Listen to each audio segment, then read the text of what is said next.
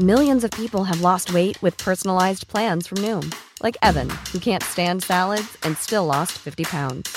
Salads, generally, for most people, are the easy button, right? For me, that wasn't an option. I never really was a salad guy. That's just not who I am. But Noom worked for me. Get your personalized plan today at Noom.com. Real Noom user compensated to provide their story. In four weeks, the typical Noom user can expect to lose one to two pounds per week. Individual results may vary.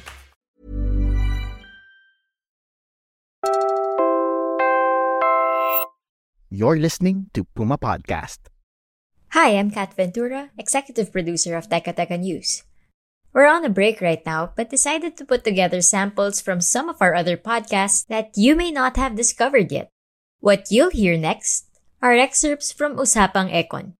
In this podcast, hosts Cherry Madriaga and Mayan Vital break down economics to make it more fun, relatable, and understandable. Our producer Macy Oven chose the episode where they ask, Time to say goodbye? sa Manila Bay Sunset?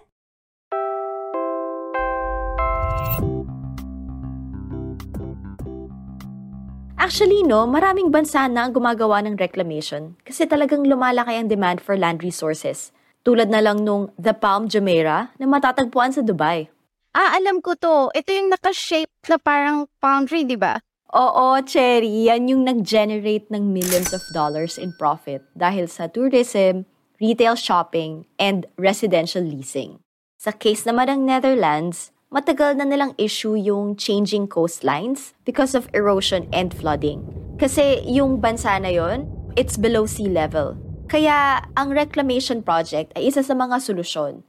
They also have plans na gawing nature reserves yung ibang reclaimed areas. So yun, reclamation can spur economic activities, more businesses, expand settlements, generate employment, and protect the population. Sounds good, di ba?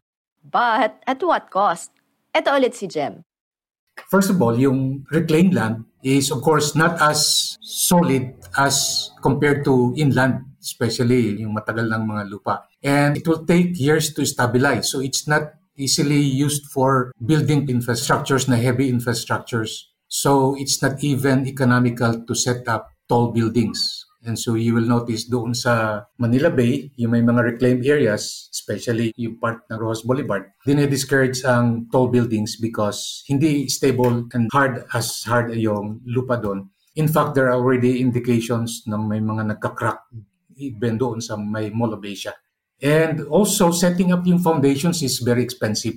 If you create a reclamation, it increases mobility and traffic And so you will notice na pagdating doon sa Pasay area, heavy ang traffic because ang daming land development and so it creates a lot of disruptions. And the more importantly, reclamation, kung mapapansin niyo, it really transform the coast. So that means na any other economic activity is already replaced. So for instance, if you have reclaimed land, and used to be ang area na yon is a fishing ground or a place for economic activities ng communities. If you reclaim it, mawawala yung livelihood nila. Ang claim is that they can be employed doon sa reclaimed areas. But of course, ang issue dyan is, do they have the manpower ability to be employed in those reclaimed areas?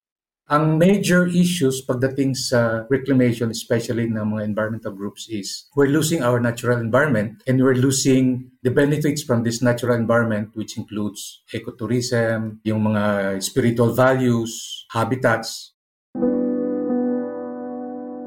Hindi mawawala sa usapan natin itong infamous Manila Bay Project or yung Dolomite Beach. Actually, part to ng previous administration's overall program on the rehabilitation of Manila Bay. Under dito yung beach nourishment at coastal restoration ng Manila Bay Walk area. Hay naku, Mayan, ang controversial ng project na yan. Hindi lang dahil kasi nag-start yung construction nung height ng COVID-19 pandemic eh. Okay, fine. In terms of aesthetics, na-fulfill naman niya? Maybe. But other than that, ano pa bang benefits yung nakuha natin? Quite a number of scientists have already published their opinions doon sa Dolomite sa Manila Bay. Is it beneficial? It has some benefits, but I think from my perspective, the costs outweigh the benefits. Kasi unang-una, you have to continually maintain it and yet nagiging trash during rainy seasons. Of course, typical yun sa Manila Bay talaga. But mas mataas ang cost ng kanyang maintenance dahil kailangan mo siyang dagdagan ulit o kaya ilinisin ulit. Whereas it should have been cleaned regularly instead of uh, adding more quarry material. Ang quarry material niya kasi is galing sa Cebu.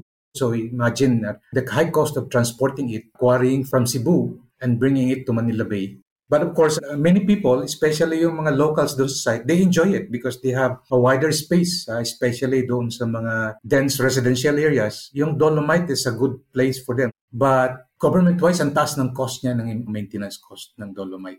And we don't even know yet kung ano yung impact niya doon sa different habitats. Hmm, okay, maraming bumibisita kasi nga at the surface level magandang ang tignan, But this also proves how desperate we are for green and open spaces. Sayang dahil next time na siguro natin makakover yung topic na to. Pero, yun nga, kahit anong rehabilitate mo sa Manila Bay, kung hindi naman ma-address yung root causes, eh, paulit-ulit na lang magiging issue natin. Totoo yan. Plus, if we really want to rehabilitate Manila Bay, bakit napakaraming reclamation sa area? Will these dump and fill projects not worsen the conditions there?